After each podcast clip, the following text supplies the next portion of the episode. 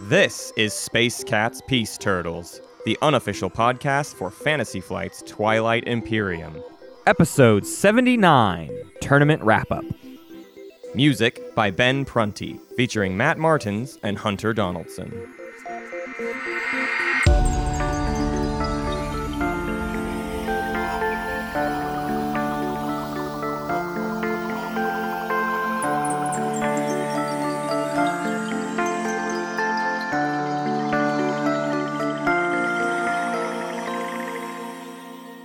Guys, I played a whole game of Twilight Imperium today. Yeah, let's now hear You're gonna Let's- make let's- me. No, let's go ahead and hear about your dumb game.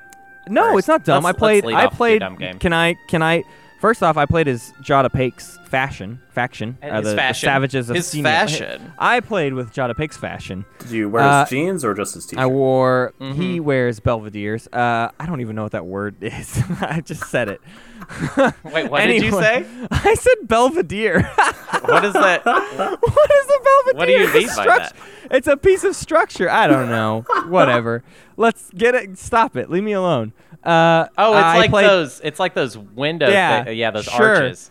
And that's what I wore. Hey, I played as the Savages of Semia today in a game. Uh, I don't know if it's gonna get posted to YouTube. It's on our Twitch. It's gonna be in a lot of components. We had some weird issues we're trying to work out with our. We tried to do a um, secret conversation room today, Mm-hmm. and the camera we were trying to do it on was glitching out really bad in ways Ah. that like I don't even understand, and I haven't been able to figure out what's wrong with it. So, Well, anyways, I want to say what was cool about that though. It, it, you had a green screen set up, and it was. It was gonna very be Like cool. It was awesome if it had in, worked. in space art. in outer space. It would have been awesome if it worked the whole time, and Yeah. it didn't. So that's Well. that's something to figure out. It's okay though. Um, but no, I played as the Savages. I, I think it'd be cool to do. So Jada Pake is planning to release those here pretty soon. Actually, uh, last he said was May first. I'm not going to hold him to that. I have no idea if they're going to release next week or not. Um, but he was planning on like officially releasing them, um, kind of like you know what is once he's finished this beta testing he's he's sent it out to a bunch of people people have been trying it and sending him notes um, but i think they're pretty tight uh, as Mhm. far as like design they're they're not great they're not a good faction and that was by design he didn't want to make this overpowered faction and i think that's how people should approach uh, making factions is don't just make a faction that you think is awesome that's kind Right. of anyways uh, but they're cool they they manipulate the discard pile of action cards and the one ability I didn't really use and was a big mistake to, but also it cost command counters and I didn't. Or no, it cost it cost two action cards to basically signal jam someone Mm-hmm.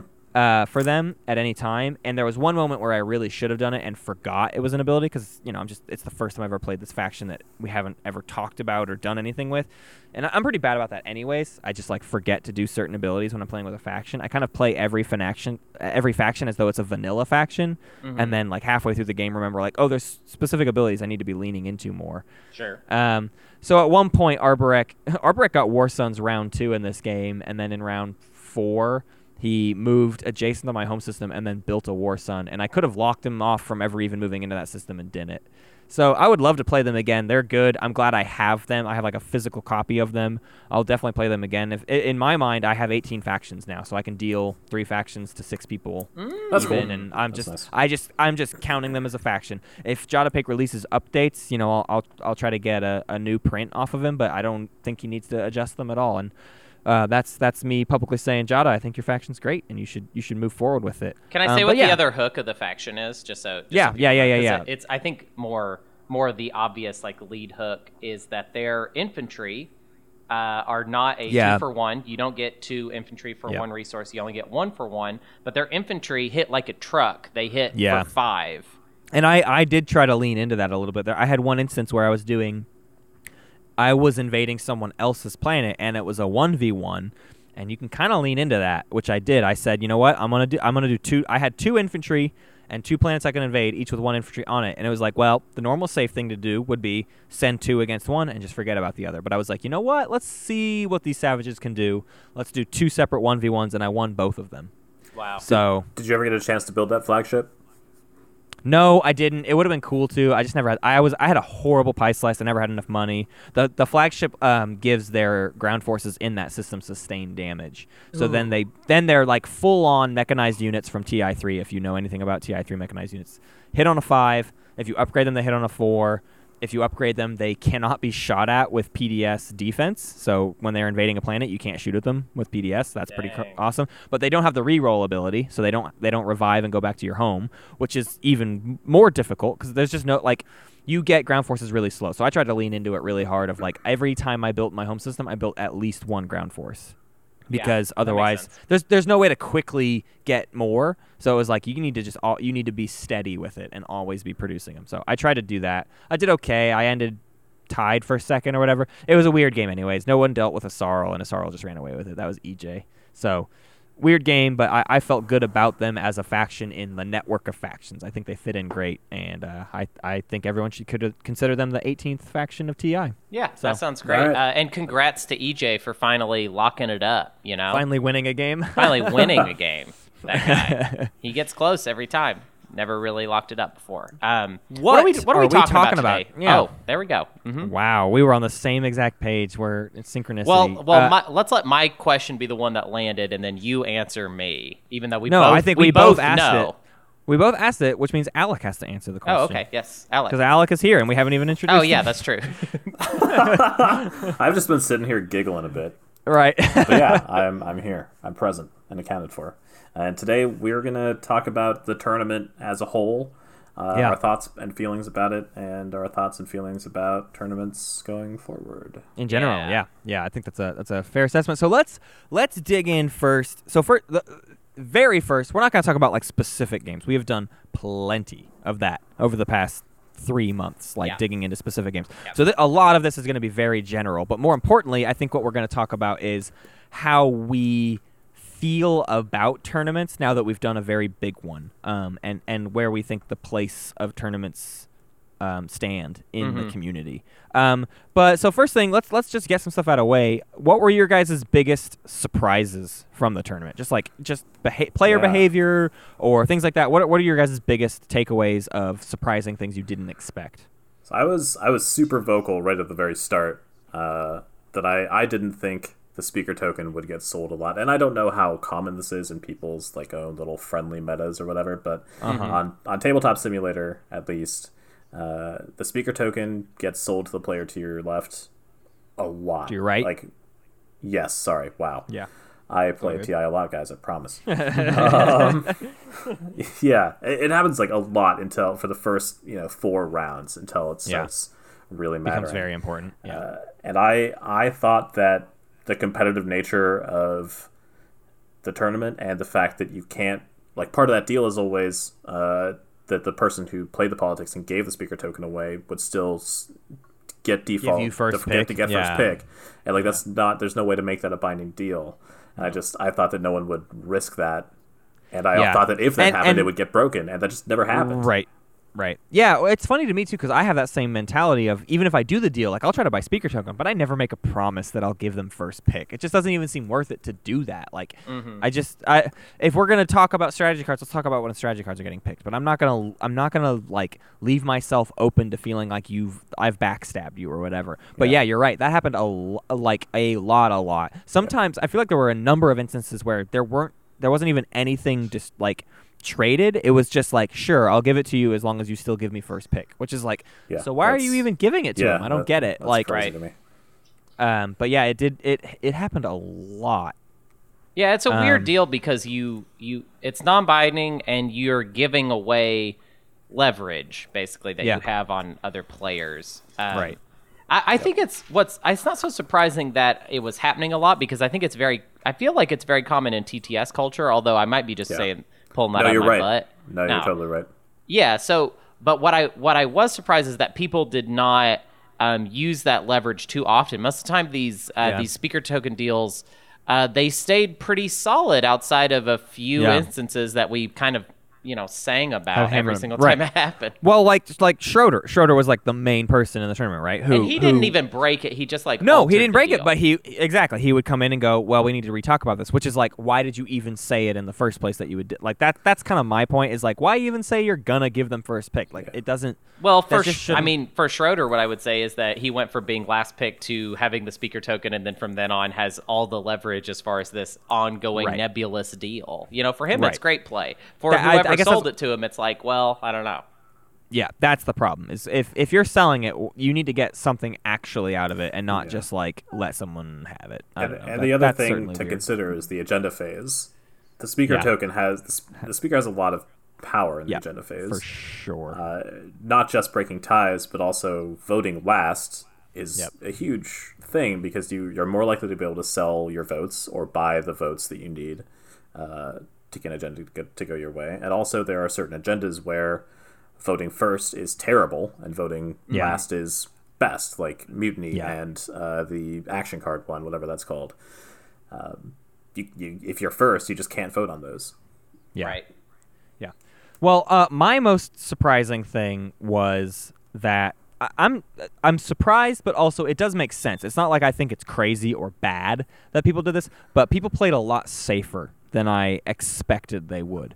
I hmm. thought kind of that the tournament setting would lead people to I gotta I gotta risk it and really try to pull off this victory, and it's being recorded. So like you know I, I thought people would would want that that pride of pulling off a big maneuver. Mm-hmm. Yeah. And almost every time we saw people not push for a victory point when it would leave them in a dangerous position, and they would rather not score the points and hope that they're in a good position next round to still be able to win. Yeah. I mean, almost every single game that happened where people Yep. would we thought they could win one round, they didn't they didn't even push for it. They didn't even try. They they took the safest path possible every time. And it does I mean it does make sense and it works and it's fine. I just was really expecting people to to be kind of a little bit more cutthroat and a little bit more risky Yeah. uh, because uh, you know there's a tournament on the line. So, but I, I guess a tournament on the line means I'm not going to give up any positional advantages that I already have in favor of maybe score like maybe winning this round. I would rather have a definite approach next round. Or Right. whatever. If it's if it's like a tortoise and the hare situation, I think the overall feeling of the community was much more tortoise Yeah, than it was for sure. let's Play Which steady and slow. Ironic, given how uh, the extra performed. Uh huh. Uh huh. That was that was intentional. I I also feel like a part of that overall, if we're talking about the entire tournament, uh, I feel like what might be influencing that uh, perception we have of the community is that prelims map. Um, Yeah. Because we got you know eight, what 18 games in right off the bat that was on a on a map that was definitely set up for that type of play. I think it was definitely Sure. smarter to play on the prelims map, uh, safe and slow, because Yeah. you got most of the things necessary to accomplish a lot of objectives just in your slice. So if you're Yeah. swinging, you might ruin your slice, which is the be- the worst thing you could do on that map, basically. Yeah, for sure. Yeah, I, and, and that's that's an interesting point, and I, we're going to talk more about like the maps in general here in a, in a bit. But I do think it's interesting to talk about how I mean, 18 out of 25 of these games were on one map, and so it's hard to talk about the tournament at large versus just the prelims because most of the tournament is the prelims. Mm-hmm. The the semis and the finals almost are this completely separate entity that are just seven games that were just like this other thing that happened. Um, so I think yeah, when we talk about the prelims, we certainly reinforced the idea of playing safely. Right. Um, and and uh, it seemed like a lot of players had an issue shifting into the semis, where the semis map was a very Yeah. mean map. I mean, a lot of people just straight up didn't like the semis map. They think it's Yeah, a bad map. yeah, and yeah. That, that's fine. I don't. I just I don't care. It it is what it is. Um, but I, I do think part of that is because we at, all the players in the community sat there and thought about that prelims map for like two months, and then completely changed. You know, direction of how, how they were supposed to, to do things. I think any shift was going to be kind of yes. eh, um, Yeah. but like the fact that it is the of all the maps that that came out of the tournament that is the most cutthroat one is the semis um Yeah. i think just and you know what whatever i think i think like Well, because that the the other thing too is like that round is the one where you have a safety net, anyways. So for me, it's like I don't Yeah. care that it's like this horribly cutthroat. Th- there's other arguments of like that that what is it? Ar- Arby's is a weaker slice, which I still I, it's weird to me that Arby's is considered so much worse than all the other slices. I don't know. Maybe I'm not as analytical as other people. but I don't see why Arby's is that much worse. But regardless, I don't want to get too much into just like the specifics of each map. Right. But the fact that I, I don't know, I just think that map you had to that was the map I really wanted to encourage you to like go for broke. And if and because because if you if you go for broke and win, you get to go to the finals. And if you don't, it's okay. You're gonna just go to the knockout. It's not a big deal. What's Yeah. So I- everybody? uh, just to take a quick poll of the three of us, what's everybody's favorite map that that we did? the Um, finals for me. I, I put a, I just put so much thought and energy into that finals map. It's the first idea I had for any of these maps. It's the idea I was most committed to making work, and it's my favorite. It, it's a map that encourages my favorite kind of game. Yeah. which is some players are trying to do this, some players are trying to do this other thing. Like there's different competing approaches to the game, and that's what I want to see. Uh, I- so I- that's I like that that's map by far my favorite. Yep. I think Um, that I think the finals map is the best map for our purposes of like Yeah.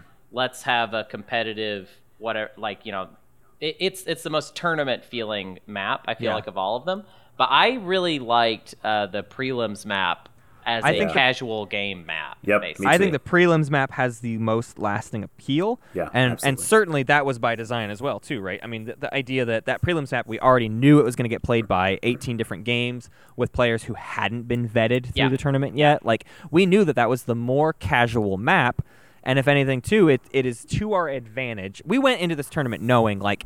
This is just a great opportunity to collect some stats. We're going to talk about stats here in a little bit, but but just in general, we we knew that this was a good opportunity to collect stats and a map that would continue to get played by many people seemed like Yep, the best I- one to try to get 108 people to play. For sure. Yeah, That that was I- I certainly still- intentional. I still see people playing that map on, on Discord, and and if I For have sure. to like teach people in person this game Yep. and just want to have a preset map so that I don't have to worry about the whole map building Yep. aspect of it, this the the prelims map is the map I would use every time. Yep.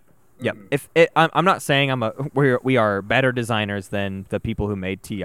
I'm I no way would I ever suggest that. Right. But I will always recommend our prelims map over anything in the uh, TI like booklet. Like the, the preset maps that I are in there. maybe- the prelim to me the prelims map is like you just said, Root. That is the map I want to send beginners because it's like, hey, you're gonna have a comfortable game. You're not gonna nothing crazy is gonna happen that completely Mm-hmm. upset. You're gonna be able to learn the game on this map. Yeah. And that's yeah, I think the prelims map will stand the test of time. I just know that the finals map is the one I most want to continue to play on. maybe we should start a campaign to get the prelims map into the TI booklet what do you think about that what do you think yeah, that'll work out great. I Hashtag. Well, I- what would the hashtag for that movement be? Um, there's not a good one. Hashtag prelim. okay, well, it'll just be really long. It'll be like hashtag Hey Dane, please let the prelims map from the SCPT tournament be the new TI booklet map. That's the hashtag. You go. Hashtag Hey Dane, please let the TI the Space Cats Peace Turtles Patreon tournament prelims map be the new Yeah. pre map in the bu- uh sorry wait uh uh What is in it? the booklet. And you So type all that out. the great thing is Twitter doesn't uh, limit you to only 140 characters anymore, so you can get all Yeah, that. we true. can finally fit it. That's true. Hey, can we talk about the draft some? Um, I- we talked about the maps. So there's, Oh, there's one ahead, more little aspect that we didn't quite touch on about things that I, I thought were surprising. And, Oh, and sure. It, kind of Yeah, yeah. it- it's sort of similar to people playing very safe, but people were also very friendly in this tournament. Yeah. They were sweet. yeah, by and large. which is great. I mean, I love it it. is. I, it's it's the thing I'm surprised by. That is Was the it best. great? I, I don't know if it was great, Matt. I don't know. I, I think I I wanted more blood. I think I too. could have had more blood.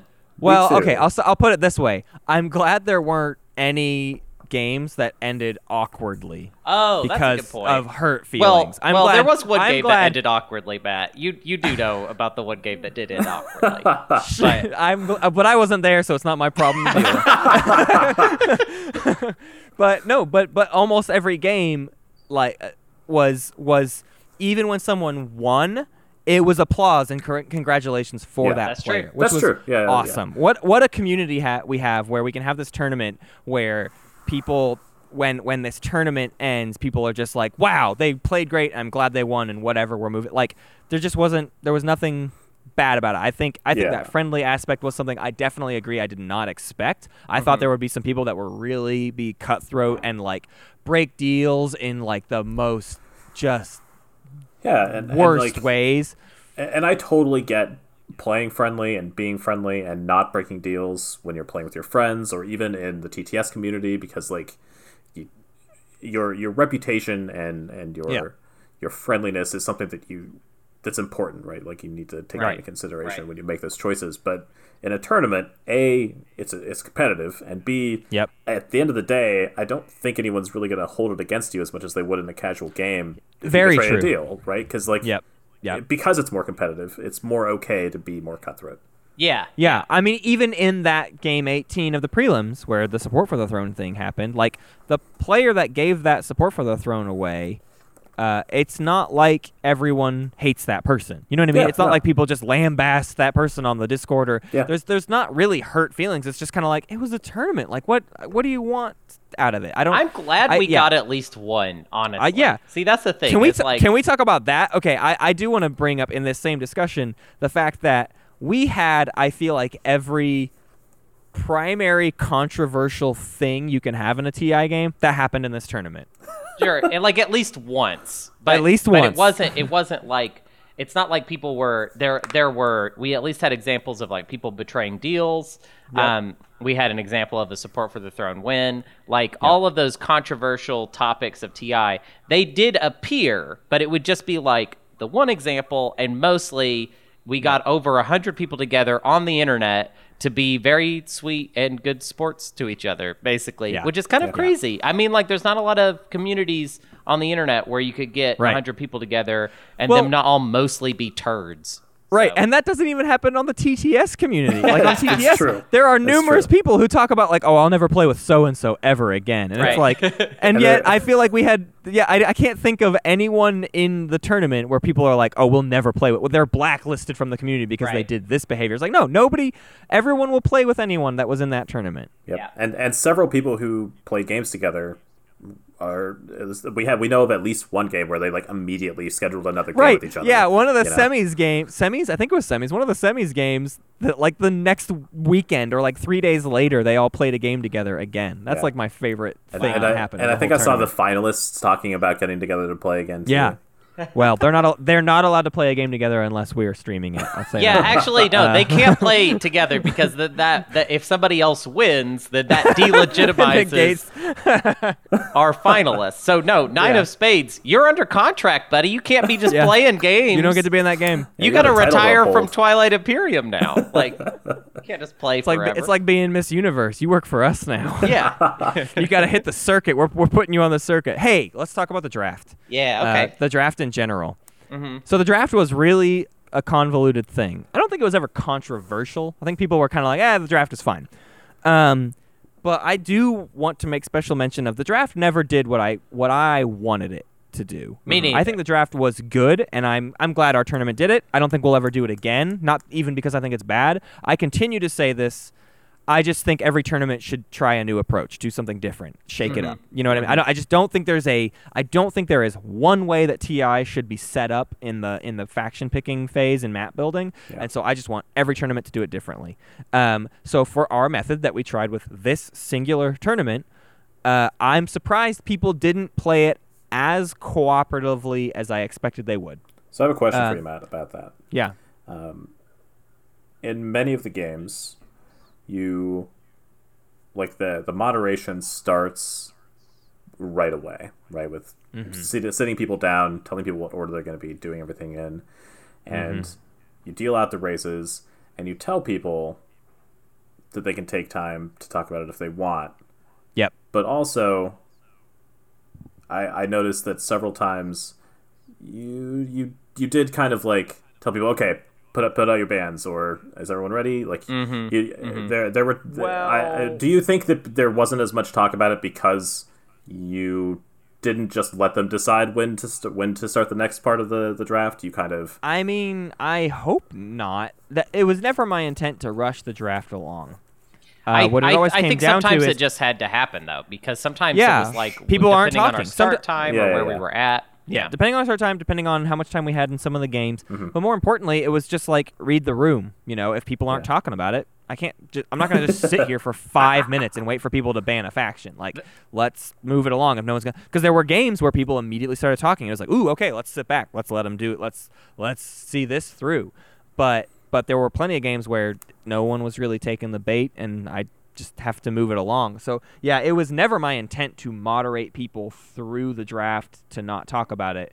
Um, and in fact, if anything, I would say I tried to encourage it because early on I didn't say things like "feel free to talk through this." I think people weren't exactly sure how to think about the draft. So in our Yeah. first few prelims games, people didn't talk about it at all. Just they just started doing it, and I was like, "No, I want you to be talking about it." So I that was me kind of like cheating the system a little bit to be like at the beginning, "Hey, feel free to talk about it," Sure. and then I just sat back and, and hoped they would. If they didn't, all right, I'll step back in and I'll and I'll moderate.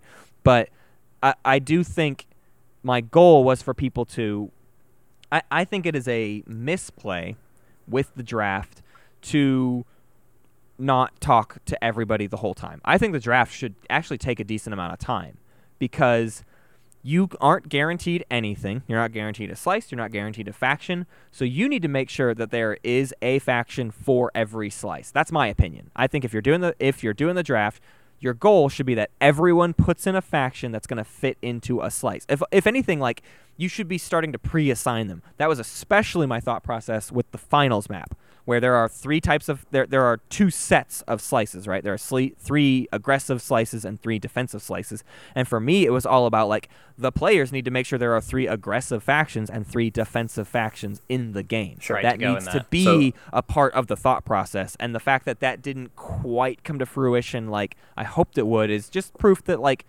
that's just not especially in a competitive game it's a competitive game we're not going to play cooperatively i think the draft might work better in casual games than Yeah, it I- does in the tournament I think that part of the reason that didn't happen to the degree you wanted might be because there's I feel like there would be a fear that if if someone nominates a faction that is not necessarily the best faction but a a particularly good faction for a particular Uh-huh. slice that Yep. as you said they're not guaranteed to get that so they're potentially nominating a good combination for someone else yeah for sure yeah I, I, I think my hope was always that everyone ended up with a good faction in the slice that is good for them, and there's no way to guarantee that. It's ju- it's a flaw in thinking. It's it's it's my bad for thinking that way, and more again, it, works better in a casual game where it's like, why don't we? In a casual game, you can sit down and say, hey, why don't we all just get a good faction and a good slice? Like, why do we have to be Yeah. cutthroat in this part of it? Let's all play a faction that's going to do well in the slice. And we did see like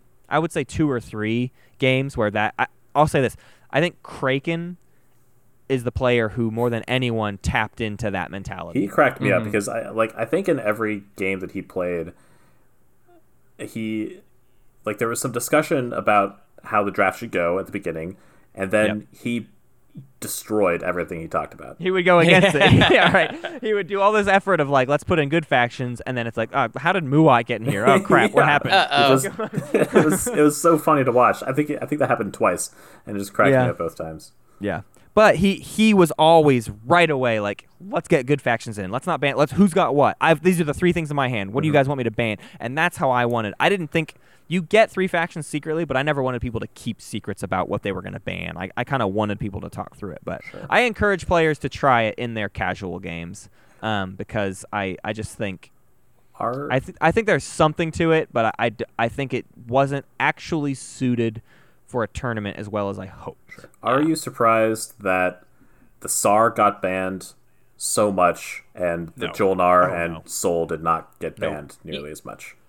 Well, they did get banned a lot, They- though. I mean, I, they I got think banned, but and there were they got through a couple times. There were also several times where they, well, there were a couple times they got played, each of them, and there were some times when they got nominated and didn't get played. I think. get picked. I, maybe that happened like once. I, th- Yeah. I think No, we have a but like little the- bit of a recency bias because essentially what happened was Saar was pretty fairly normal in the in the prelims, but it? then once we got past the prelims, they all held. They Yeah. were like all like no Saar, and it never we've we never this saw him before. again. I don't remember if we said this on air, but we've said this before. Of Saar is unique in that it's not that people are afraid of Saar running over the game and winning. It's that everyone knows Saar is probably going to swallow one person's slice. Yeah, and nobody wants to even like oh maybe i'll get Saar but maybe i won't and maybe i'll be adjacent to Saar and maybe Saar will completely ruin my game That's a and good point. nobody wants to be in that position Yeah. so people ban Saar because jolnar ah, we can probably deal with Sol we might be able to deal with Saar if they come for me i'm screwed and and my game's out and four other players get to play against Saar There is another factor here. I feel like this is a little bit simpler, which is that I think the prelims map was not very good for Saar.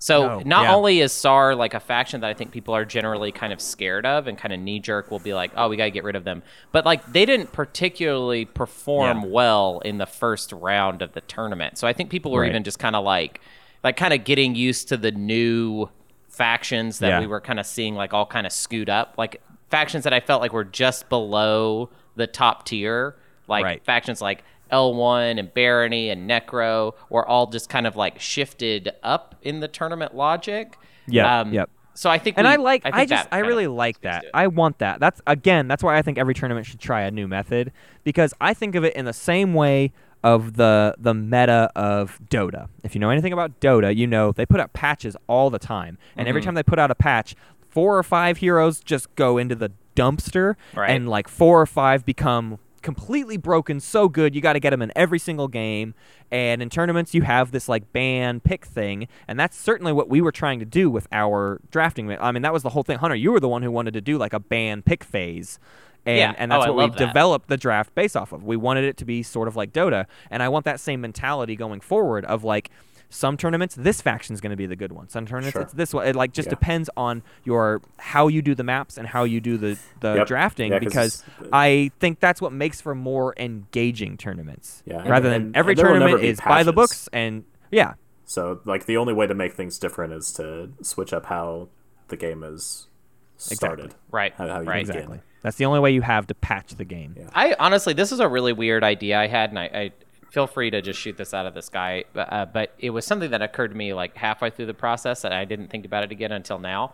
I almost uh, was of the opinion that not like the hands that you're dealt at the beginning shouldn't even be random. Like, Mm-hmm. Yeah, that- I that wish there was a should way to not do it random. I agree. We should decide like, all right, so there's this one hand, and that's like. Yeah. I don't know, like Saar, Muaat, Naalu or something like. I don't. It Right. wouldn't be that. I but you, kind of you get agree. I I'm mean, I wish I wish there wasn't. That was the only random element in our drafting process. We worked pretty hard to make sure there weren't very many uh, random elements, and that one's. I don't think that random element is very impactful. And if anything, that that random element is what encouraged things like Jol-Nar or Sol to get everyone. Like if you get Yeah. Jol-Nar and Sol in your hand, Yeah. One of them's getting through. That's okay, interesting. That's a different I, game. I actually kind of like that idea. and I- predetermined I- hands yeah. of, of factions. But I agree. Yeah, I, I I would like, I would love a tournament to have no randomness at all. That would be awesome. Going, I mean, going into the, the drafting. Obviously, there's What- randomness from the rest so of the game. what, what but do in you, the what do you the think then? stuff. Taking that idea a little bit further, what do you think of having a tournament where there's like 18 games or whatever uh, of not just the same map and the same faction choices in your the band pick phase, but also the same objectives that come up every time? Do you think that Yeah. Uh, it- you could get interesting information out of that? Do you think it would be too weird because people know what objectives are coming up ahead of time? I think it's a problem because it becomes Age of Empire rules, where you Mm-hmm. kn- you know the objectives. It's a completely different game. Sure. It's cool. That's cool. It's a cool thing to do, and it should be done. It's a fun tournament idea, but it is certainly a very different game than Twilight Imperium. I, I honestly, Root, I kind of like it because I, I no, I, I agree. I like it. I'm just saying a big part of Twilight Imperium is you don't know the objectives coming It up. It could be to play to play an Age of Empire tournament would be awesome So- because then it's then you get this completely different type of play. It could be a, it could be the sort of thing where all the games are happening simultaneously. So maybe it's just like a few games at a local con or something, but the Yeah. tournament director stacks the objective deck so they know ahead of time, Right. but the players all Right. don't. So that the you know it ends up being that, that they're all the same, but they don't know actually. That I'm that's gonna come super in favor of. Uh, but ev- even if it is, everybody just knows what the objectives are going to be going into it. It's just a very, it's a, a completely different thing. Mm-hmm. Yeah. Uh, let's let's move on. We talked about the specific maps, but I do want to talk about a little bit of how we felt about the fact that this tournament was preset maps, um, and not building maps or cooperative building maps or anything like that. What did that, what did that give us, and what did that take away from us? Um, Sure. so what it gave us was consistency of information. yeah. Yeah, which was a big thing for us. I think going into this, we wanted the tournament. We wanted to do a cool tournament. But we, were, we we saw it as an opportunity, and we went. We gotta do something that lets us collect some interesting statistics. Yeah, So, yeah. it- I agree there for sure. It the does maps give are you important. Yeah, it gives you some statistics that you can't or that, that are a little bit more informative than if every map is different. It also Yep. Um, one of the things I liked about it is that it puts everyone on an even footing going into the game. Mm-hmm. Um, Well, and I just I just love the idea that people can prep for it. I think that's the Yeah, best. that's true, that's too. why we threw that loop into the final game of like you don't get to prep for it. You're supposed to be the six best players in the world, so so deal with it. Right. But in all the other games, it was my favorite part was hearing people talk about the maps and prepping and getting ready and I, I just think that adds a lot to it and I, I think that is important for tournaments, for the mentality of tournaments, of like we're prepping for it. We care a lot about it. It's just about the vibe of the tournament that people are invest because if it's if you don't have that, if you can't lean into that, then there's nothing to prep for. You Yeah, just play games of TI and hope. But that pa- the fact that people can look at a map and analyze it and break it down and play on it a few times and see what works and what doesn't, that interests me a lot for competitive play. And, and with a tournament this big and with this wide of a, an, an entrance audience, uh, there's like such a wide variety of skill levels that just putting one more thing into the tournament that puts people on an even footing to like even Yeah. that discrepancy out a little bit makes everything more interesting Right. uh, and gives, Yeah, gives those there's- people a leg up. right there's kind of the argument here that like the whole idea of doing a tournament is you really do want to find some of the best players but ti is an incredibly random game Yeah. and if you play it 100% by the book like that's just almost too much randomness. And so we tried to reduce as many of those random factors as we could so that the on- really the only randomness that we had from that point on is the objectives and the normal randomness dice rolls action cards you get dealt stuff like that. But in terms of just like in terms of i don't know how to categorize it but like the the big large scale randomness that really impacts your game of like i was i was you know so and so in a in a and i'm really command counter dependent and i was in an influence poor slice that stuff when that happens it's It just like what are you going to do you're Yeah. you're screwed It- it's- and so it's the goal fun. was to reduce that style of that stuff where you're screwed from the beginning. We didn't we, we we wanted to reduce as much of that as possible, and I think preset maps are required for that mentality. Yeah. Yeah, I also think it's that's just our style. Like we we've Yeah. always been kind of against the having uh, a game where your slice is just not fun, so it Yeah. not fun. Like Yeah. So I, I think if, if there's anything that it took away uh, from the game, I think that there is something to be said for competitively building maps, and it it, Yeah. it is it is a skill. It, it's not it's not definitely just something is. that you can just do off the cuff and have Right. Yeah. and be good at. I, I don't think it's like a huge skill, but it does. What what you But do and the seen choices you make do matter. Absolutely. Yeah, yeah. I don't I don't think we'll ever discredit that, and especially after last year's Gen Con where we saw a few different plays where it was like, oh my gosh, that is a brilliant map building decision that that person made. Yeah. That kind of stuff. I mean, I I love that. I love those. That's why I want tournaments to still do that. I don't want Yeah. anyone to ever abandon. That's why I love that uh, the bag draft in Mm-hmm. TTS community is becoming kind of a thing. I, I love that. I I want people to keep exploring new ways, even if it's not preset maps, but new ways to build the map that that alter preconceptions and things like that. I just I think any exploration into that territory is great because any way that you can change the setup of the game without changing the game itself is great. Yeah, Yeah, I totally agree with that. I think also like I, I we've said it here like many times, but the thing about competitive map building that I think always specifically put, puts me off is like even if you're good at it um, and and you're making good choices and you're and you do something that really hurts another player, that phase of the game is like what like it's not very long unless you're taking a really long time to do it. So it feels weird that in some ways this 10 hour long game could be decided in Yep. like 15 minutes at the very beginning. Yeah. That's always been my my part that I hate about it. Yeah. But I'm with you. there's ways to get around it. Can we talk about let's let's do just some kind of brief shout outs. What do you say? Yeah. Of of the players that maybe we knew about beforehand or even just in seeing them in the prelims or whatever, players we thought played great and just didn't didn't get to make it to the finals, didn't get to make it to the semis or whatever. I think there's some room to give some shout outs. I think this is a little bit um, of our selfish way of trying to justify later All Star games. We want to start building hype for these players who didn't get to the finals, but we want to host games where we where we bring them in. Um, anyways, so who who are some of your guys' top? I don't want to say top. Every there were lots of really great players, but who are just like people we either expected a lot out of and and just didn't see them make it, or or whatever it is. I think the number one that we've talked about plenty is Mantis, right? Mantis Right. came into this tournament and we were everyone just like thought Mantis everyone talks about how good Mantis is and it's like terrifying about how good Mantis is. And honestly, the game Mantis lost was because not not solely due to this, but because of a lot of really bad gravity rift Yeah, rolls. yeah, he got, Yeah. he got so boned like That by- was luck, heartbreaking. luck luck can tear a player down in a major way.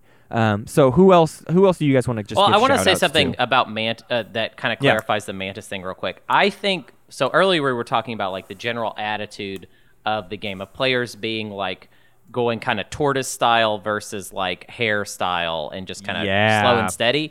And to me, that being the overall tone of the tournament, Mantis as a player seemed to individually be I don't know, like very much within that way of thinking. I don't know. Does that make Right. sense to everybody? I, Yeah, I yeah. actually have probably seen him the least of the three of us uh, play. I think that's I think it's hilarious because he lost his last game because he took so many risks and they didn't Mm-hmm. work out, which is which is pretty funny. But he is Right. I, and I- yeah, but he is, and I think that this is why we all expected so much of him. He is, in my opinion, from what I've seen of the TTS you know, world, he is the most consistently good player. Mm-hmm. right. Mm-hmm. And he's there. good in like like you just started to say he's good in that TTS world, right? Yeah, sure. TTS is we have to continue to say TTS is different than playing It is. Twilight Imperium in real life. Yeah. But Mantis And, and it's seems not, to do very well in that atmosphere. And- and it's He- not he, just- he, it- has learned how to manipulate. Yeah, and it's not just that he wins a lot. It's just that he's he always does well, regardless of whether that's ten points or nine points or eight points. He always gets up there. He's always Yeah. doing the right things. Yeah. Um, other someone else, uh, we have a number of people to to mention, but um, I think the other big one for a lot of us that we talked about was Seven as another Yeah. uh, frequent. Well, talk talk about the opposite of Mantis, right? right. Se- seven is the player we just all expected to do. Cra- seven does crazy things, and sometimes it leads to like, oh my gosh, what a crazy win, and sometimes it's like, wow, seven really risked it all for just nothing and completely like floundered there. But that's like seven's good for TV, and Oh, so we just He we is were all just for excited. TV. That's we such a good wanted way to seven put in it. more games because he's great for TV. Yeah, yeah, very good for TV. Um, I I want to shout out uh, to a player that I feel like uh, I shouted out to kind of early on in the tournament, but be, because Yeah. he did not make it through, uh, we have not had a reason to talk about him since. But um, Joey. Uh, Yeah. Is a player that we saw originally at the Gen Con tournament. You know that video you still haven't gotten?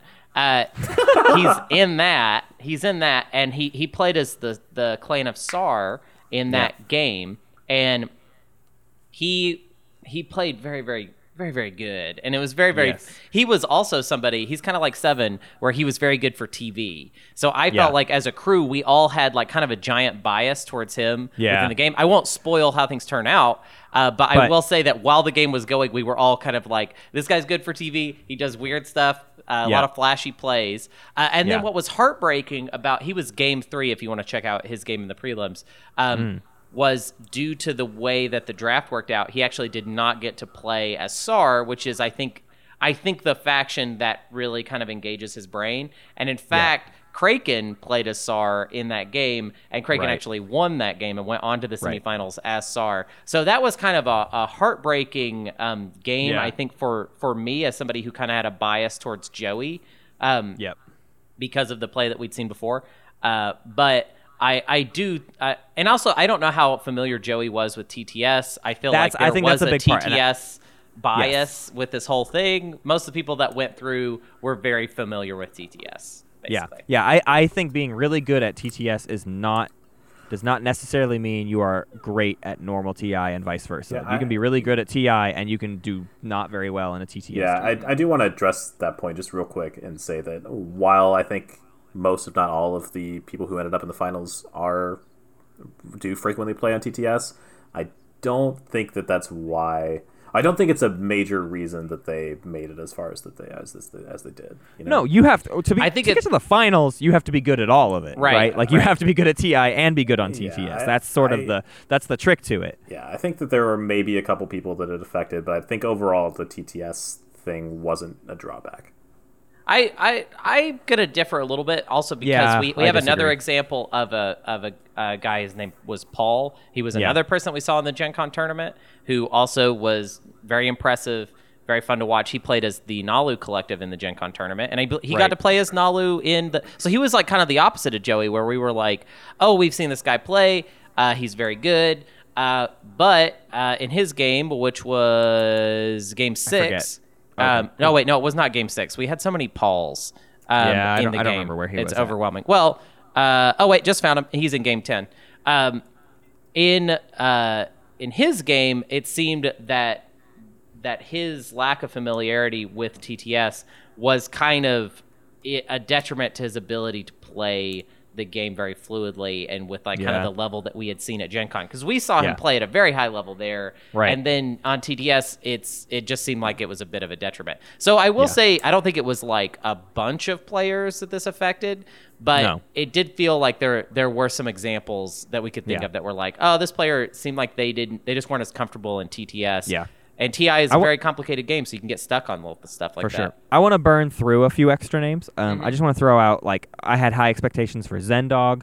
I had high expectations for TG Welch. I had high expectations for Dodonko and for Jimbov. All four of those players. I can't like quanti. I, I you know we don't need to go into like all these specifics with them, but those are all four players that I think in another tournament in the future we'll see them do very well. It was just Yep. sort of circumstances of their games that they didn't move on. Yeah. Um, Yeah. But all, all four of those are ones that I want to look out for. I want to call out. TG Welch in particular is just like he beat me really solidly, like maybe like three or four weeks ago. Not that I'm any good. Obviously, I'm really bad at the game, and I suck.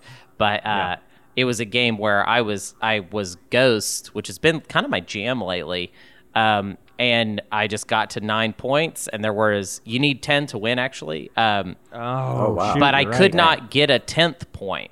Yeah. and then he turns out he it. could so then he won so i just want to call that out again if that's the that's the thing if you ever if you ever beat i don't know about matt actually matt if you beat matt he tends to bury it in the in the yard somewhere and you'll never hear about it ever again uh, but if you beat me i'll i'll talk about it forever so tg welch has uh has Um, got me The last thing I think we have to talk about is the the euro uh, problem, the euro situation. Yeah. Right.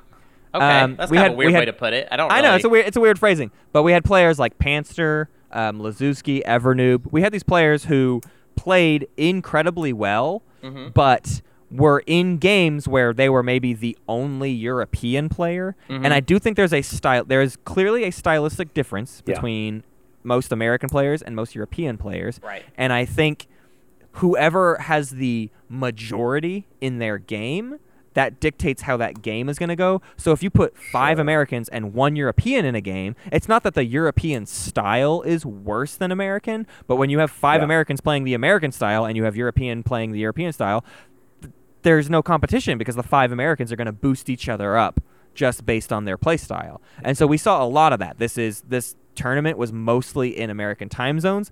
We are an English speaking podcast, so our fans are mostly English speaking, which means primarily American.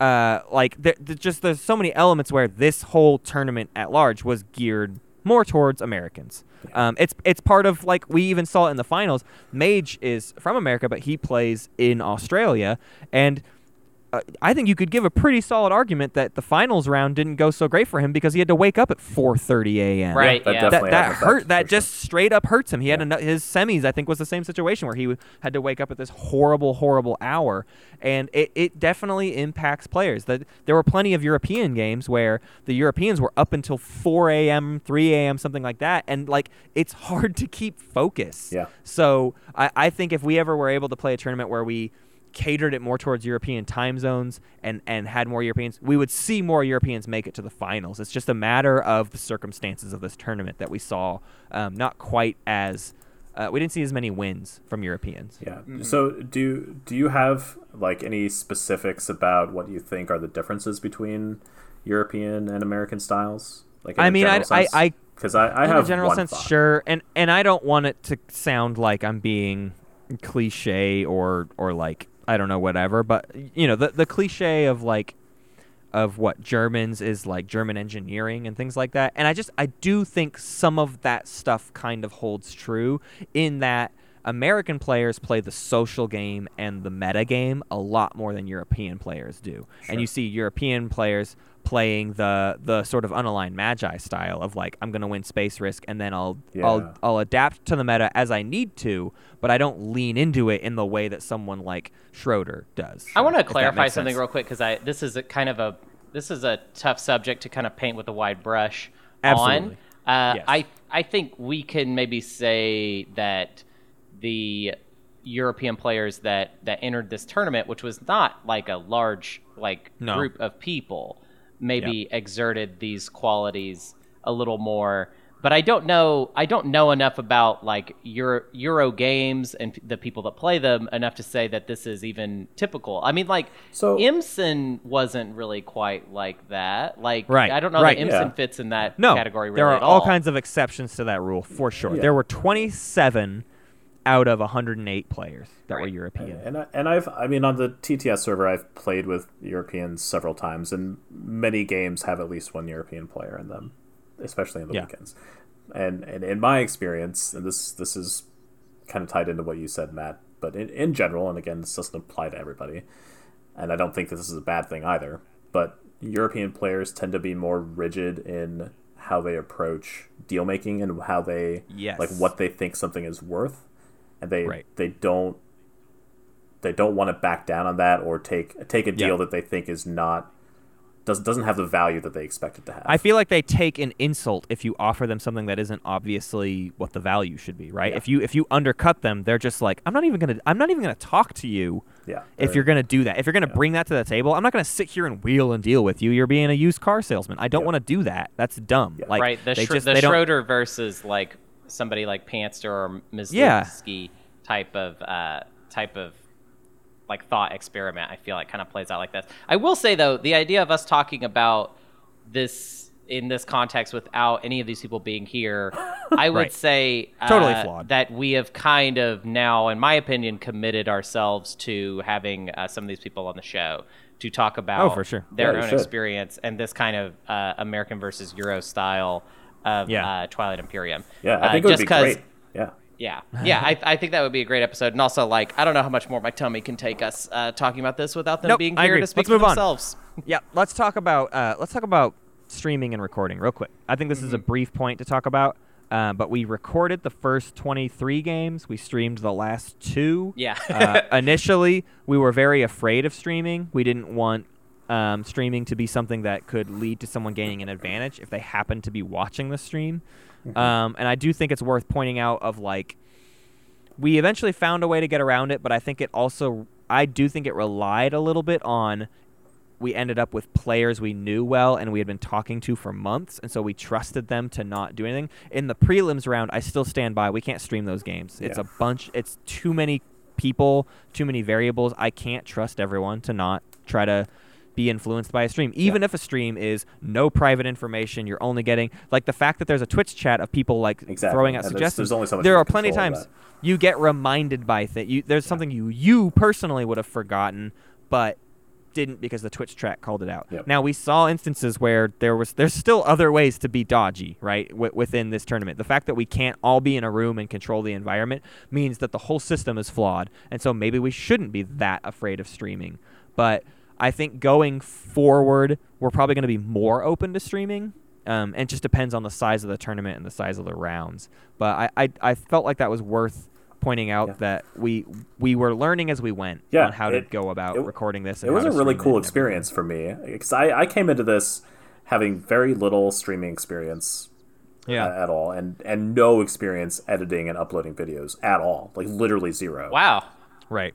Right. uh, so I, I like watched a 30 minute video on youtube about how to use davinci resolve and then just Yeah. threw some stuff together and it was fun I, I enjoyed it and i learned a lot and I, I wish that i had the time and the energy to make highlight videos for every game that we had but like after the first i think i did much. four and then It after that so it's just time. yeah man it, it was so time consuming and like a lot of just weird things going on in my own life and i just didn't have the time to keep up with it but uh, I don't think it can ever be stressed enough that editing is just the worst. takes a lot of time, especially when it's a difficult ten hour video. Like you, you have to either remember everything or have taken great notes or watch through everything again. And like that's just so demanding Yeah. and time consuming. It has been eight months since Gen, since Gen Con, and I still don't have a Gen Con video.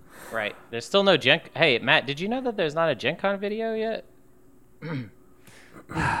I will Uh, say, anyways, I I, want also, I want to talk about streaming a little bit, uh, real Yeah. quick, because I, I I do want to say that I feel uh, I I agree with everything you guys said about like I don't I just don't even think it would be worth it to really stream the prelims if we did it again. Not to Right. not to No, insult anybody, I- but that's like no, so many games, and I'm not really sure that that also I feel like the game being streamed is something that like you should work up to. It's like the thing of like, you Yeah. know, if you're playing in this tournament, you are you should yeah. be excited by the fact that oh, if I make it to the next round, it'll be streamed. I do Right. think we could have streamed more of the semis than we did. Yes, um, absolutely. We were scared of it. Um, Right, and it- we burnt ourselves out in the prelims. We recorded, we we put so much effort into getting those recorded that if we just hadn't recorded any of those games and we were just knocking Uh-huh. them out, Mhm. we would have been like really invigorated and ready to go in the semis to start like getting recordings and streaming stuff, and and it would have been a different To be fair, mentality. but we we we, also- really burnt ourselves out in the prelims. we also would have run into all of the uh, problems that we ran into in the prelims games and ironed Very out. true. yeah, we worked we worked out Yeah. some technical glitches early on. That was Yeah. very helpful. Yeah. Um, but going forward in future tournaments, I think you'll see that from us. I think you'll see us just completely avoid the prelims, and it's like, no, no, no. We stream when the stuff gets the- crazy, when we've vetted some players and whatnot. And the huge bonus to streaming over recording is that the the commentary team can interact with Twitch chat, which is Yeah, is a huge very is a huge boon when you're streaming for eight plus hours, because Yeah. like eventually you kind of start running out of steam, and there's there are moments of silence, and you just you're like, Yeah. how do I feel this? I'm tired. I don't know what to say. I think I, I think in the future, if we're if we're gonna if we're gonna play some like oh let's uh let's talk about if we ever do this again, which I don't even know that we even know if we will. Uh, but um, I in the in the ongoing, and I know we don't we don't really talk about this too much, but talk about it enough. But the ongoing debate between you know commentary versus um, the uh, the people talking. Um, I feel Yeah. like if we had another sh- uh, shot at it, what I would want to do is for the streaming video to be mostly uncut, raw, no commentary. And if you want, you know, me to talk, you will just do it in chat. So I'm just chatting with people via text, but I'm just giving you basically the feed raw. Um, and you could you can have that, and then and then that could even be that could even that would maybe even be worth living on the YouTube somewhere. Even though I don't I don't even know where I stand about like us. I feel like one mistake that we that we maybe made, uh, or it's not even really a mistake. It's just like we didn't really know how we wanted this to work. But a lot of the content is available in different places. Like there's a lot of overlapping. Like oh, you could listen Yeah. to the podcast and get our summary of it, or you could go to the YouTube, and then this would be like a whole nother thing of like oh, and then there's like two videos available. One Right. with commentary, one without. I don't know. and and with all that, you're getting into. I mean, we're just getting into like different people want different stuff out of this content, and we chose certain things. We we chose to make what what we kind of wanted to make out of it, and even Right. then, we were learning as we went. So not all of it is what we wanted to get out of it. Yeah. Um, so all of this is a learning experience, and um, yeah, I'll, I'll throw it out there. Like there's there's some things I I wish were better about all the videos, and we're those are things we're gonna keep working on. So you know, we we were experimenting with this and learning about it as we went, and so I hope people recognize that. Um, we know we know a lot though now. You know, like know a lot I, more I now. feel like we have a But we have a good any- foundation. Even if the stream that I just played today is any lesson, no matter how much you learn, weird, stupid technical glitches still happen, and there's no explanation for why they're happening, and I have no idea how to fix them, and I'm sorry that they happen. well, It's also like you just- should all know that Matt has had bad luck with technology for the I have a con- entire I have time a- that I've known him. Like the I have entire a time. curse. Yeah. I have a curse where technology just breaks on me, and there's no, it's completely inexplicable. Yeah, Yeah. it's very, very annoying. I'm like Um, the opposite. I feel like in my life, my, I, I can't believe that the technology I have around me works at all because I don't know anything about it. And I, I set up yesterday's I set up today's stream, which was now Saturday. I set up Saturday's stream on Friday for five and a half hours. Oh my god. Um, EJ EJ was here for four and a half of that, but I was doing pre-lighting and stuff like that for an hour before EJ showed up. Five and a half hours of testing, and we had everything dialed in and ready to go. And then during the stream, our diary cam video basically worked like thirty percent of the time. Just just cause, even though it worked for five hours the day before. Oh, so man. that kind of stuff happens, and I just I don't know what to tell you about when that happens. It's it's very frustrating as a creator, um, but it it is what it is, and all we can do is move forward and try better next time. Let's move on. I hate this. let's talk about That- let's talk about statistics. Uh, Right. Statistics and the stats we collected. And I don't know. Here's the first question: Hunter Donaldson, are statistics useful? Uh, most of them, most no, mostly not. I'm, it's I I think the format of trying to keep TI stats is really really difficult. But I think having a um, standard map by which the stats are judged is very important. Right. uh, if if the statistics are going to mean anything. Right. But that all being said, uh, the stats that we have collected on these on these maps that we used in the tournament, uh, it's not a big enough sample size, and I think there was a little bit too much stock put in the trends that we were seeing in those stats, and really, it's like not very. It's not useful data. I mean, if we had Right. a hundred games on on these maps, It still would wouldn't still be useful. like I don't know, like yeah, because there, yeah. there are just so many variables in this game. hundred games, Right. a Well, thousand And, games. and might I be think that the stats we collected are reliant on the map we played on, which means the 18 games on the prelims map is the only one that even has like a decent amount of games, right? Right. The other ones are three games apiece. That's no, that is nothing. That's completely useless. Right. Even for the prelims games, though, it's 18 games on our map with our drafting method, which is an important point. So if we're Yeah. talking about like how does this map play, well, if you're playing it casually, Jol-Nar and Sol and Saar probably get into way more games than ever did in our draft.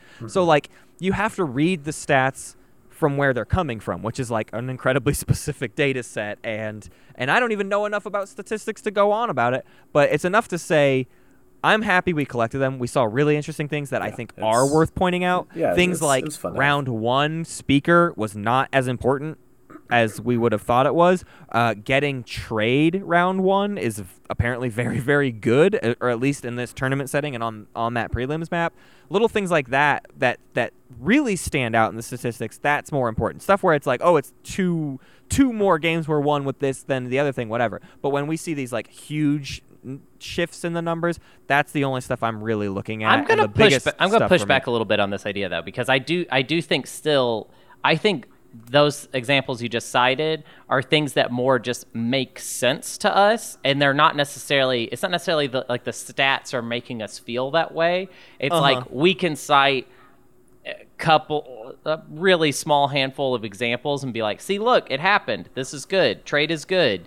Um, but it's but- mostly but- that it just makes sense to us that trade is actually really good. Like the Right. argument Yeah, for and- it just makes sense. and the it's people not necessarily It's- like the numbers. and it's more the opposite for me. Like it's just the fact that like everyone freaks out about warfare or tech round one, and we didn't see either of those with like huge win percentages. I think for me, what the tournament taught me in the stats is round one isn't as important as you make it out to be. That that's for me what it comes down to. I think people put we we did 17 guides where the uh, the notion was we're going to come at this from the first round strategy perspective. What are you going to do in the first round and how does that lead into the rest of your game? So- and I think that thinking is flawed. I- I think the first round is not as crucial and it's more about how do you get yourself set up in the fourth, fifth and sixth round. Yeah, I, mm. I think that like what strategy card you have and where you are in the speaker order isn't as big of a deal, but I do think Right. that the first round you have to make no mistakes.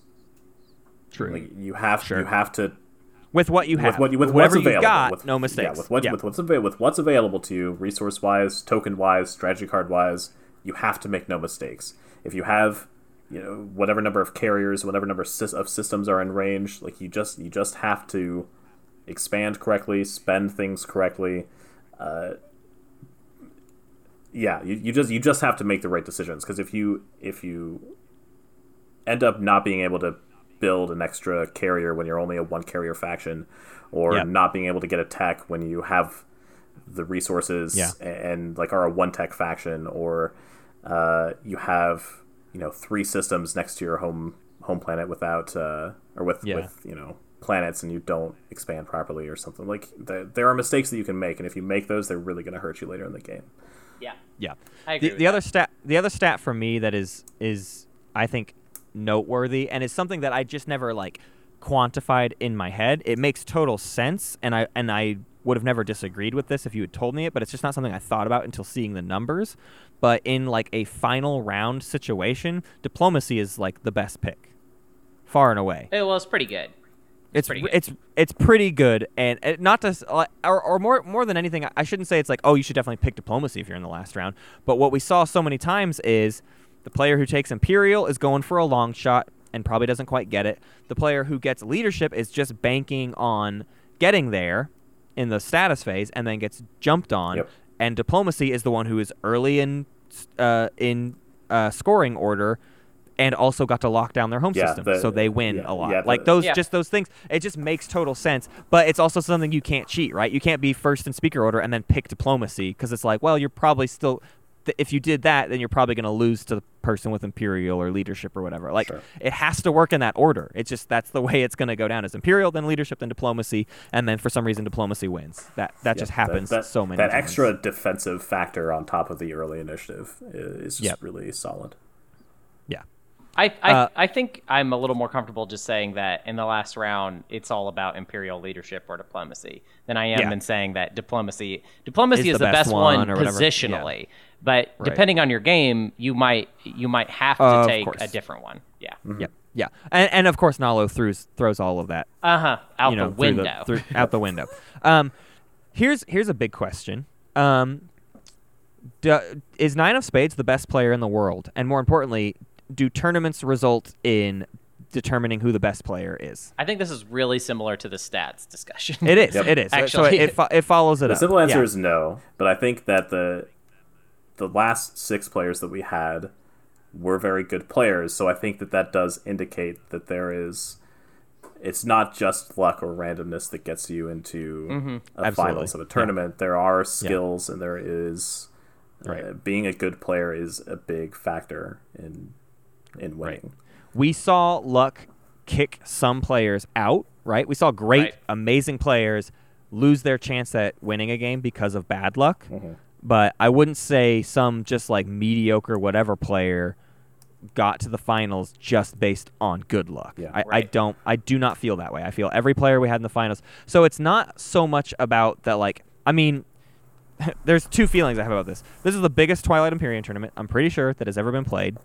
I'm willing to call Nine of Spades the best player in the world because I think that that's it's the same way you call the person who wins the gold medal in the Olympics the best player in the world. Four years from now, there might be a new best player in the world. That player's not going to win every single time, but for now, that's the best we got. Uh, so Nine of Spades is the best player in the world, and if we do a future tournament, we might get a new one.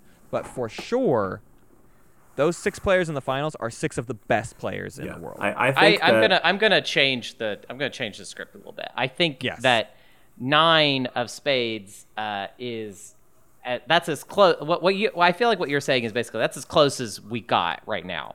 Is the idea that nine of spades is is the best because he because he won. But Yeah. I don't feel as com- I, I feel very comfortable saying he is the winner of the Space Cats Peace Turtles tournament because that's true. 'Cause that's that's that's entirely true, and that's not us like growing giant brains and being like we Uh-huh. we figured it out.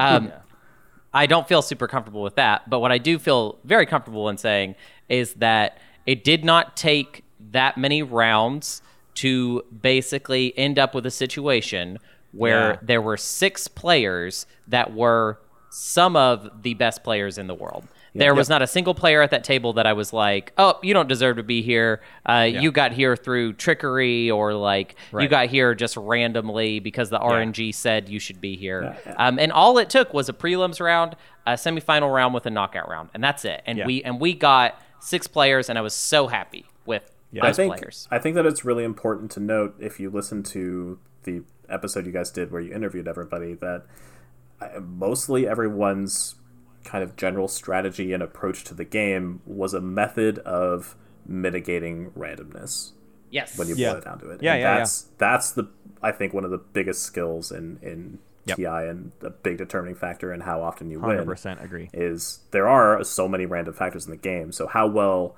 and how you mitigate Yeah. those is Yeah. huge.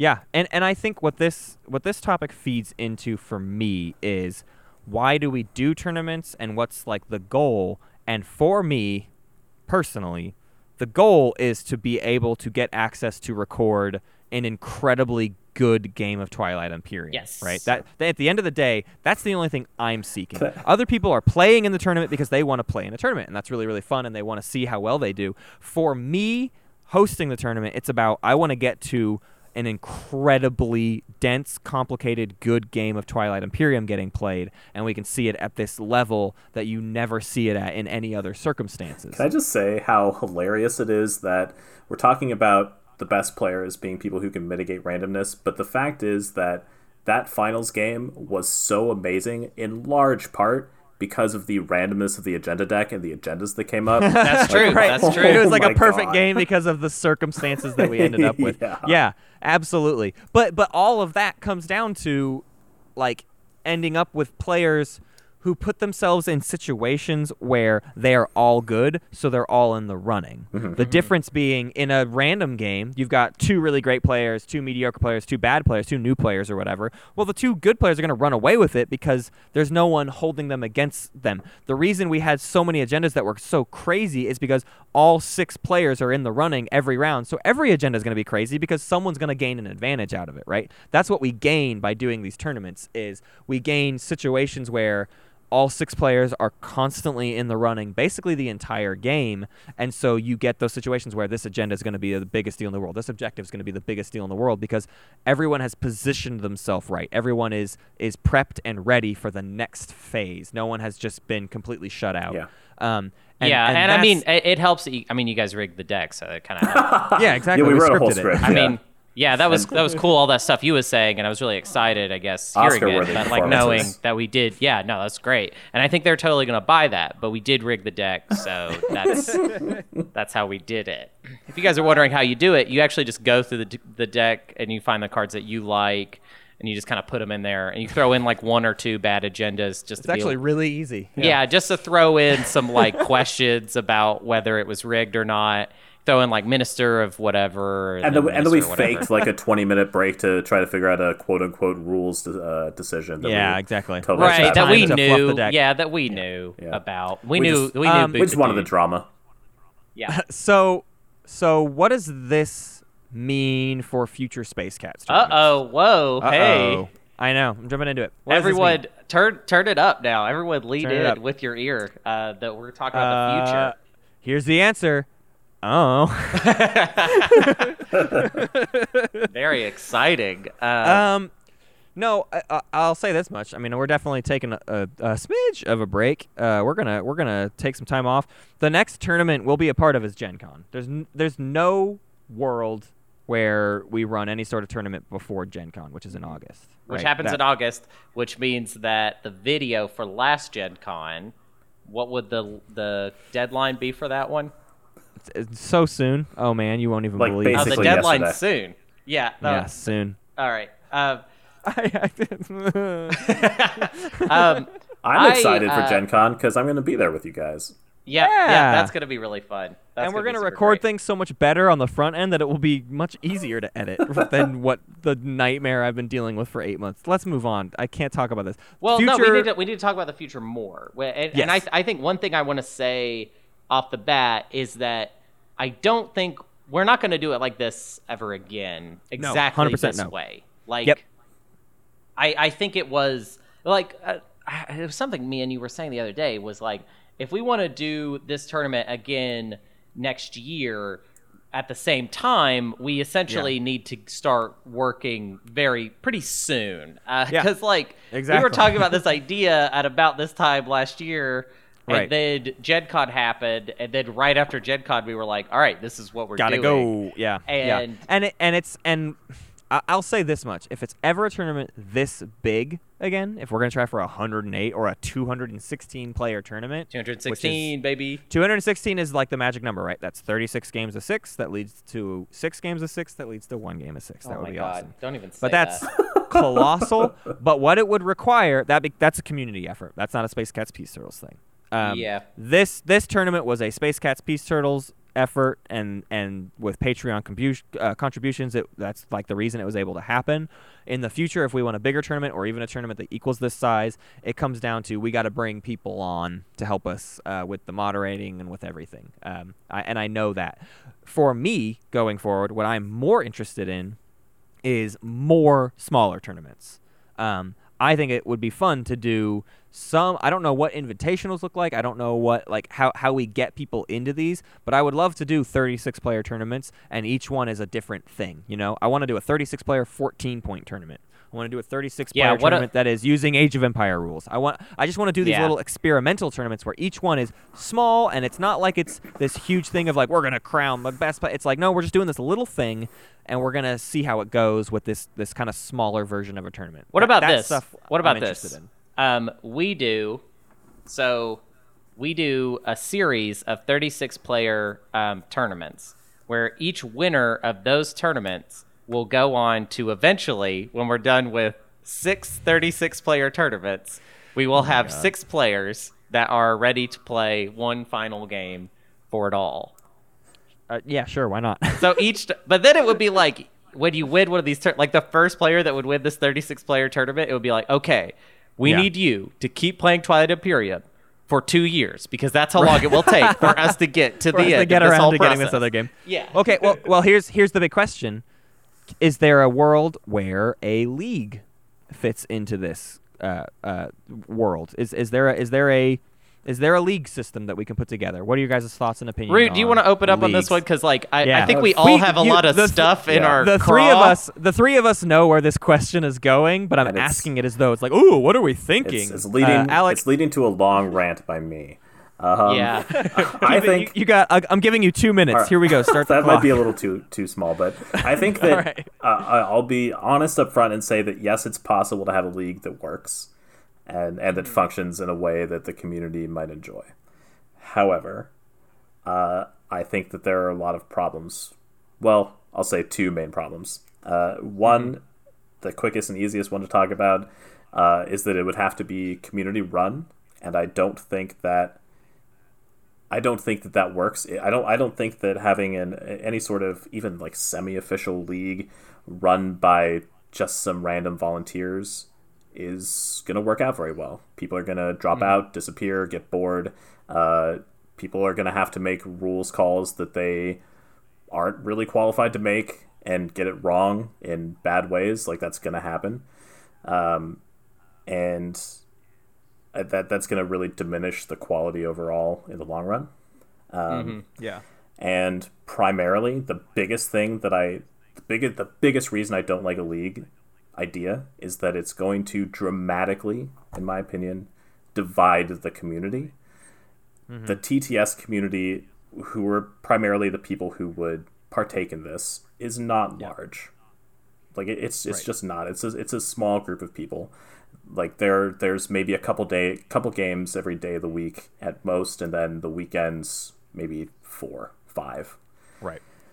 Um, which is great. Like if you're looking for a game, you can usually get into one, right? Like there's there's probably a couple games a day that you can just hop in if you're free. But if you take that small number of games and then chop it up into people who are going to be just wanting to play league games because they want their game to count towards their league stats, that that's going to lead to people being shut out of games because they don't want to play those those league games. They don't they don't care about that. They just want to play a friendly game of TI. There are going to be people who Right, are yep. too hardcore. They're like, no, I don't want to. I don't want to do that. I want my game to count. So they're going to be. They're it's going to just end up dividing the community that way. And on top of that, I think that with a league, naturally, you're going to start uh, recording people's stats and how well they do, and how well they do on specific races or factions, or how well they do against particular players. And I think that's also going to cause meta issues between players. And I think Yeah. that Yeah. there's there are going to be plenty of times where um, people are setting up a game, for instance, and someone says, "Hey, I, I'd like to join this game," and the other players are going to be like, "Wait, we've seen your league stats, and you're way too good. We don't want to play with a player of your caliber. We just want to have a friendly, calm game." And that player is going to be Yeah. forced to not play, or they're or the the opposite will happen, where someone's league stats are going to be very poor, and people who want to play with quote top tier players are going to say, no, we'd rather have someone who's better, so we have a more competitive game. And I think that's horrible. I think that would be terrible Yeah. for our small community. It is. It, it it could be pretty sad, especially for yeah, like you're saying, it's a pretty small community. I, I think it also comes down to an organizational problem, which is I don't know how you could possibly structure a league um, because the TTS community is a lot of people who can play once. I don't know, a month, once every two months, and then you've got a lot of people who play four times, five times a week. Yeah. you have like people all over that pers- that spectrum. And Yeah. and so how do you structure like do people get to just play a game whenever they want? Like sure, th- to, to all these questions there's some sort of answer, but I think it's too small of a community where like you can't really organize it enough because there's probably a really easy world where people like I don't know, Dodonko and Zendog have like 15 league games under their belt and everyone else has 2 Yeah. and it's just like what are we what are we doing here? Like what how is this league leading to anything that is worthwhile? I think what is probably the better solution to like if we want to just have games where uh like we're trying to run tournaments that are invitational. I don't think you have a league, but I do think if we want to do a tournament that is you need you, you need to show you've played this many games on TTS, that's fine for one small 36 player tournament, right? Like if if, if we're going to do it that way, it's like, ah, that's one way and we we- we again, it's about shaking it up and and making the invitation style different whereas if we try to collect one big league together, there's no way for it to be consistent. There just Yeah. isn't Yeah. because people fade in and out of the community and fade in and out of being able to play games and having time. And like, how many times have we had games where, even in trying, this is the biggest takeaway for me, in trying to set up this tournament, it is incredibly, incredibly difficult to get enough players into games. Right. And and it, I don't see how a league can work if it's just like volunteer basis because that Yeah, well, structurally I- doesn't I- work. I think that- and if it's not volunteer basis, if it's you got to play this many games and you got to play on this day, that's never going to work Right, because yeah. people have lives and they can't show up to games when you tell Yeah. them. I got something. It I, just I- doesn't I- work that I way. got something completely different than anything that we're Yeah. talking about, um, and it does have to do with the invitationals that we were talking about before. I, th- I, I think I think everything we're saying about leagues uh, make a lot of sense as far as the problem. I think I think one of the issues, really, the primary issues, has to do with the amount of times you play um, versus like you know. So it's just it would be wildly inconsistent with stuff like that. Yep, Um, yep. With the idea of an invitational, what if? And I have not, have not spoken this idea to either of you, uh, but I'm kind of inspired. I'm taking some inspiration from the way that comedy festivals work. Um, Yeah. What if, essentially, what you do is you record yourself playing a game. You you just record your feed of your camera. You don't have to do any commentary. You don't do anything. You just play a game normal. You send in Yep. your tape of like this is me playing a game. This is I won this game and here's how it went. Um, and then depending on how that tape is, that's like your entry point into a Right. tournament. Is I- I think that's- you having that's a good tape. I think that's like one of the methods. The main point being here is the goal, the reason people want a league is they want to pl- that competitive games are fun. Mm-hmm. People caring about the the stakes of the game are important. People don't like hyper casual games because uh, the the people that don't like hyper casual games don't like them because maybe there's a player who just doesn't even care about winning and they throw the victory to someone else and it just doesn't feel right. People want to play where everyone's out to win. But you can do that without the structural disadvantages of a league. And that's why, again, I just advocate let's get more mini tournaments. Let's just do as many of those as we can. Let's do community run mini tournaments. It doesn't even have to be stuff that, like, the three of us or whatever, like Space Cats Peace Turtles, it doesn't have to be something we're running, but let's just get more little tournaments going. Because I think that is the better option versus like trying to try to maintain some big league that constantly goes the leagues that work are leagues that work in big cities with groups that they just they it's it's it's a league but it is also part of their casual network of players Yeah. it's not a huge I, deal I guess I guess what I mean in the the the thing about the the the idea of a tape is that Yeah. that so so the idea of a league is essentially we have uh, a season where Right. uh, a bunch of people are playing different games and they're trying to do well um, Yes. in in the season so that then they can qualify for the tournament right that's that's Yeah. essentially how a, That's what a league would lead to um, the idea of doing a tape thing is not necessarily the assumption isn't that you would send in a tape and then we would like watch the whole thing and go like super in depth but the tape will be a way to prove hey, I won this game and this is how I won it, and you can Right. kind of go through and come and come through that. So Yep. so it would kind of create the same situation where if we say, hey, um, there's a tournament coming up, get your tapes in by September. Um, Yes. Then everybody's playing a lot because the more they play, the more opportunities they have to get a good tape where they win, where they won. Yeah. You know, that's that- that's Yeah. essentially what I'm saying. That actually gives me a, a great idea for, for content that uh, will probably never come to fruition, but it would be very cool to have those videos and stream uh, commentary on that.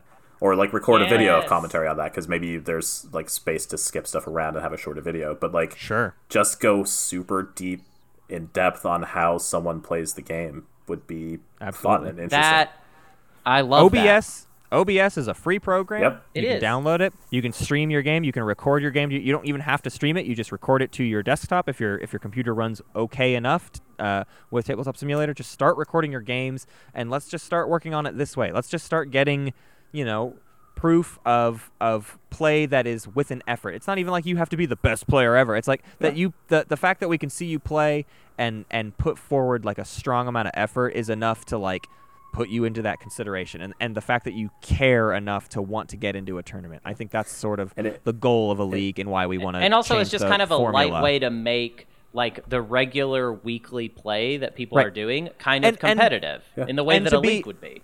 Right, and to not limit it to people who can only record their own games, like you can have other people record your game for you. If someone Oh, in every game at totally. TTS I- is recording, submits it. If Hunt, if if Root is just hanging out and he's streaming casual games, and someone wins, and they're like, Root, can you please submit that tape for me? Yeah. I, Of course, we're gonna do that. Like, like Uh, that's no, like I, you don't I have to have the stream my casual doing it. games. Like that's that's the streaming that I do on my Twitch channel. Is I just feel like streaming the game that I'm playing that day. Exactly. And I just throw it on. Right, right.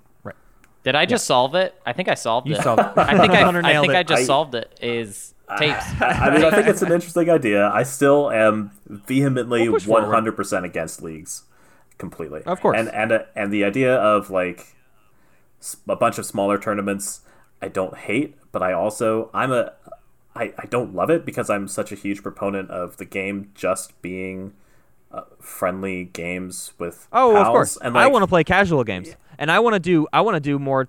We want to do more streams where we just get six players together that we think have interesting dynamics, and we just want to make them play. Like there's there are numerous different ways to get the content we want to get. Right, and- and but there are- in terms of this competitive like thing, you've, that's kind of spat out some cool ideas for how little tournaments could work, and, and I think that those might be fun. But like, I don't want, I don't think that Ti, when you really get down to it, I don't think it's a good competitive game. I, I just think Yeah, that Well, there that's- are. that's also Is that? that's also uh. I mean, that does have to be the final takeaway of this whole episode and this whole arc. Yeah. Is like it's all for naught, right? I mean, Yeah, like it- the idea of tournaments in Twilight Imperium is not quite what the game is developed. It's not. Around. Yeah, like that. It just isn't. And it is fun and I I'll never say it's not fun, but it's not where the core mindset of the game. I'm gonna is. differ a little bit because Sure. what, what we did in the end result of what we did was that we had six players and it was it was the best game of Twilight Imperium I've ever seen. Like I mean, Oh, I've- that's the po- I, I think that's a great point. Is it's worth it to make to go through this process because you get games that are like nothing else you can ever see. right. Um, But so but there's does, there's does a place TI for it. have the the tightness of esports? No. 100% no. Yeah, Yeah, definitely, definitely not. not. Yeah. Definitely not. But I still think that I I still think there is a world where this is the beginning. This is the the Yes. first thing of a series of things. here's here's what I want to call it. Here's what I want to call it. It's not leagues. It's not leagues. It's not tournaments. But there is a world for organized play, right? Organized Yeah. play is a thing that people want, and and that's what everyone's craving is organized play. More than just these weird casual pickup games where you never know what you're getting. That's a, people. What people want is a clear set of rules that we're all following and we all understand, and we're we're going about with the same intents moving forward. That's Yeah. what people want. Yeah. It doesn't the the context of is it a league or what's the structure of the tournament. That's not the important part. The important part is is it an organized setting that I'm playing this in? That's what people want. Mm-hmm. Well, That's it. Wow. What let's a- let's get out of here. Uh, I I think um, I'm excited about exploring this territory going forward, but I think it is exploration. I don't think there's any set um, thing we have in mind going forward. I think we're just going to so start trying if, if someone's listening to this episode right now and feeling a little bit like oh, like I don't. I feel like this. Like I think there are a lot of people that really enjoyed this tournament, and I think Yeah. I, I what I want them to take away from this is that that we're not done. That's all I'm No. trying to get out of this. Yep. Is like this is this is not done. This is not over. But also, we're not done. I would not expect it to be the same next time Yep. you see it. Yep. Yeah. Yeah. We're gonna we're just gonna take all the feedback and things we learned, and we're gonna gonna try it again and do do something different. Right. Uh, and if you want to see us do that, you can follow us on Twitter at SpaceCatsPod. You can follow us on Facebook, uh, Space Cats Peace Turtles. You can rate us, please, if you've enjoyed this tournament, if you've enjoyed this process with us. Uh, rate us on iTunes or Apple Podcasts. Uh, you can also find our posts on the Twilight Imperium subreddit, uh, along with a lot of other really good posts and discussion. You can Uh, also you comment on the YouTube videos and say something nice. You know, like I feel like we've kind of it's kind of Like- been a, a, a disproportionate amount of criticism versus like people being like, "Oh, I like this," or hashtag Yeah. nailed it is pretty nice. Hashtag nailed it. I miss hashtag nailed it. Bring hashtag nailed it. Uh, you can also become a part of our Patreon, uh, and this is where you can gain benefits that help contribute to the show and produce different episodes of the show. We've got a Galactic Council episode coming up, uh, so if you want to get it in on that, the voting is almost closed. I don't know. We always run those. It's not like it's very structured, but at some point that voting is going to close. Uh, so get in on that. Uh, you can also join our Discord uh, and get a bunch of those Patreon benefits. Hey, you can follow uh, our friend here, Alec, at twitch.tv slash root711. Uh, and you can catch him streaming lots of games. How often do you stream these days, Root? Uh, it's fairly often, it, feels it's like. been like a couple days a week for the past few weeks. Yeah. Um, and I will say that if anyone is aching for a new fun game to watch, the last video that should be on my my Twitch uh, page, the game that I played just a couple days ago, is a banger. Definitely, definitely check it out. It was pretty fun cool. with a great Cool. ending. Uh, and uh, I want to throw some shout outs to some Space Kitties. I want to thank Kraken, Billy, TG Welch, Yin for Life, Patience is a Virtue, Dursta, Naderade, and Jim Bob. Yeah. Uh, also, I want to say real quick, I'm a comedian, and you can catch me at Earthquake Hurricane every Thursday, 8 p.m. at Ford Food and Drink. You can also, um, I kind of want to throw this out there. I, I have I've been kind of light on talking about shows, um, but on May 11th, um, I'm going to be doing the monthly show that I do uh, called Comedy Bender uh, at the Lamp, which is attached to the Aladdin Theater. It's a brunch show. It starts at like noon. Um, what's special about it this time is uh, my normal co-host uh, Jake Silberman uh, is actually going to be out of town, so I'm having my friend uh, Stephen Wilbur.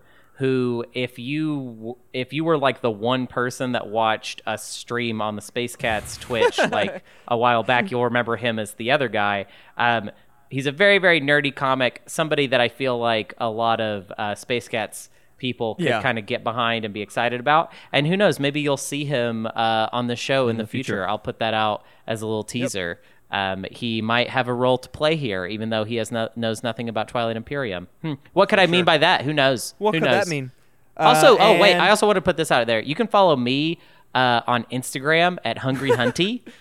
Uh-huh. um, I'm trying to get better about that. Uh, I take pictures of plates of food after I've eaten them. so check that out. It's fun. Uh, and also, I want to try to get better at Twitter. So my Twitter handle is Hun Bunson. If you want to follow me, H U N B U N S O N. Yeah. And uh, so that's it. This is the end of, of like an era.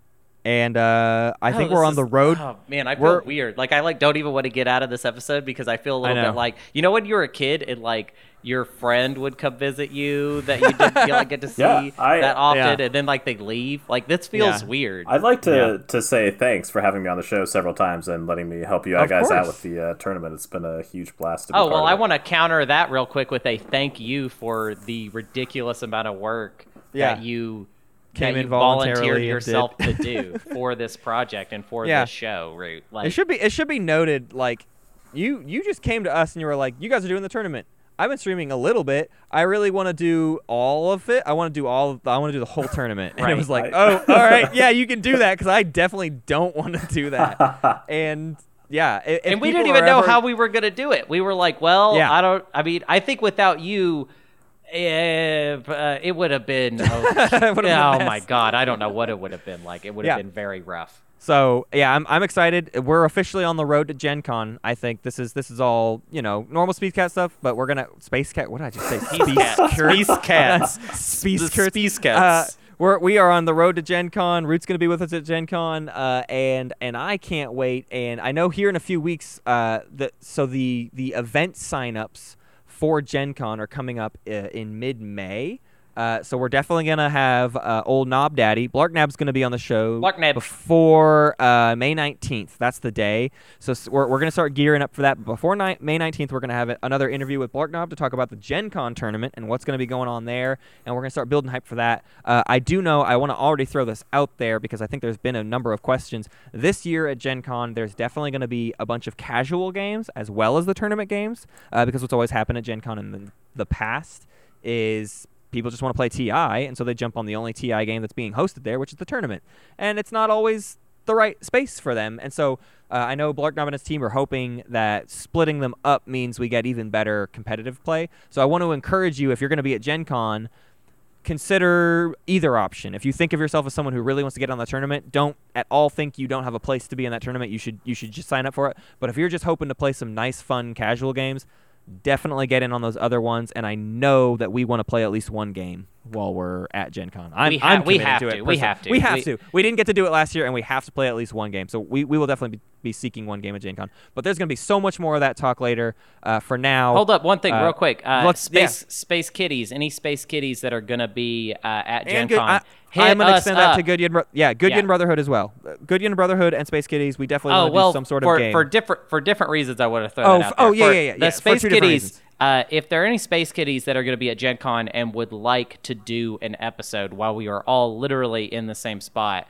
uh, we That would be have already had somebody ever. reach out about that, um, Yeah. and I, I I feel like last Gen Con we were frankly overwhelmed, and we Oh, man, yes. way too much work on ourselves to do, and it made no sense basically at all.